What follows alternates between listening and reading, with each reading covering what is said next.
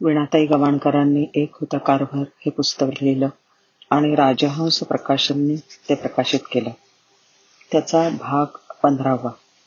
दुरितांचे ते मिरजाव. एकोणीसशे चौतीस साली अमेरिकेच्या कृषी खात्याने डॉक्टर कारभार यांची mycology and plant disease survey या विभागाचे सहसंचालक म्हणून नेमणूक केली आणि त्यांची फार धावपळ व्हायला लागली.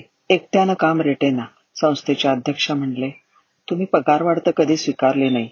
एखादा मदतनीस घ्या. त्यांना ते पटलं. नॉर्थ कॅरोलिना येथील शेतीविषयाचे तरुण प्राध्यापक श्री ऑस्टिन कर्टिस यांची मदतनीस म्हणून नेमणूक करण्यात आली. यांनी प्रयोगशाळेमध्ये मॅग्नोलियाच्या बियांपासून रंग बनवला. गुरु शिष्यांची ही जोडी अखेरपर्यंत अतूट राहिली. कर्टिसने प्राध्यापक कारभारांच्या अखेरच्या श्वासापर्यंत त्यांना साथ दिली. गुरुने सुद्धा त्याला सर्वतोपरी सहाय्य केलं. प्रोत्साहन दिलं. कर्टिसला सगळेजण छोटा कारभार असा म्हणत असत. ज्ञानार्जनासाठी सतत उत्सुक असणारा हा शिष्योत्तम त्यांना अत्यंत प्रिय होता. इतकी वर्ष आपण कर्टिस शिवाय कशी काय काढली याचाच त्यांना अचंबा वाटे. एकदा काय झालं न्यूयॉर्कमध्ये मार्बल कॉलेजिएट चर्च मध्ये त्यांना व्याख्यानासाठी निमंत्रित करण्यात आलं. तिथे ते म्हणाले माझ्या प्रयोगशाळेत पुस्तकं नसतात. ज्यावेळी काही नवीन जन्माला घालण्याची आवश्यकता असते तेव्हा मला आपोआप कल्पना सुचत जातात. काय करावं ते आतून कळतं. त्यांच्या या विधानावर जगभरच्या वृत्तपत्रांनी काहूर उठवलं. ह्या विधानामध्ये शास्त्रीय दृष्टिकोनाचा वैज्ञानिक वृत्तीचा अभाव आहे.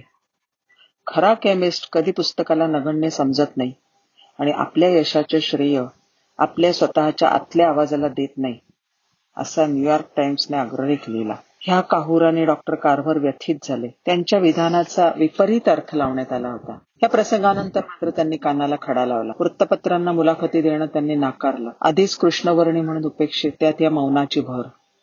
त्यामुळे त्यांच्या कार्याचा गवगवा होत नव्हता पण कर्टिसने मनावर घेतलं. त्यांनी परखड भाषेत वृत्तपत्रांना मुलाखती दिल्या. डॉक्टर कारवरांचे निर्विवाद थोरवी त्यांना पटवून दिली आणि डॉक्टर कारभार उजेडात आले. वृत्तपत्रकारांनी सुद्धा डॉक्टरांचं मोठेपण मोकळ्या मनाने मान्य केलं.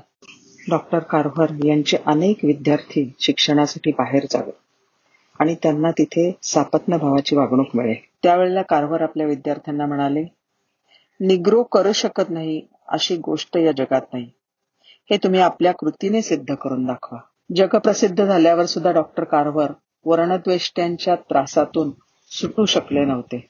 वर्णविखार प्रचंड होता. निग्रोंकडून यापेक्षा आणखी कोणची वेगळी अपेक्षा ठेवावी? डॉक्टर कारवारांच्या रक्ताबाबत सुद्धा असेच वाद होते. त्यांच्या अंगात कुठेतरी गोर रक्त असलंच पाहिजे. त्याशिवाय का ते एवढे हुशार?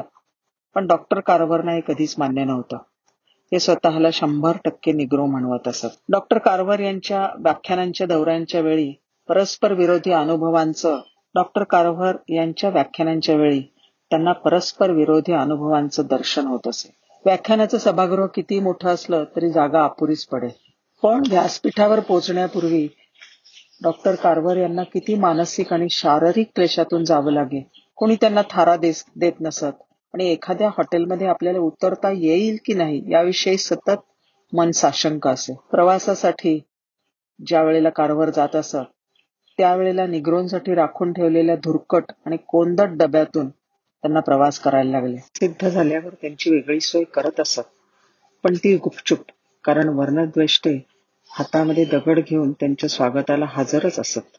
त्यांना त्यांची तहान सुद्धा सार्वजनिक पाणपोईवर भागवता येत नसे. वर्णद्वेषाची तीव्र झळ सोसून सुद्धा त्यांनी आपल्या मुखावाटे कटू शब्द कधीच बाहेर पडून दिले नाही. वंशवेदाच्या भोवऱ्यात सापडून आपल्या कार्याला कमीपणा आणण्यापेक्षा आपल्या स्थानी आढळ राहून कार्यरत राहणं त्यांनी पसंत केलं. त्यांच्या अविचल निष्ठेमुळेच त्यांच्या हातून लोकोत्तर समाजसेवा घडली. शेतीमालाचा उपयोग अन्न कपडा याही पलीकडे काहीतरी होऊ शकेल. उद्योगधंदांना कच्चा माल म्हणून तो प्रचंड प्रमाणात वापरता येईल असं सांगणारा द्रष्टा ह्यापूर्वी कोणी कधी झाला नव्हता. औद्योगिकरणाच्या नव्या टप्प्याची सुरुवात डॉक्टर कार्व्हर यांच्या संशोधनातून झाली.